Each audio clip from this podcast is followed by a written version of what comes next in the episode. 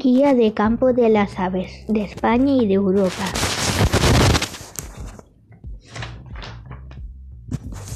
Organización del libro. Esta guía cubre algo menos de 800 especies procedentes de la región paleártica occidental, Europa, Próximo Oriente y Norte de África. Las especies están distribuidas en tres secciones. Primera, las especies comunes en Europa, con un tratamiento detallado de una página por especie. Segunda, las 190 aves menos frecuentes, con descripción más concisa. Cuatro especies por página. Tercera, las accidentales raras y las aves y las aves que viven en Norte África y parte Oriente. Pues aquí empieza mi podcast.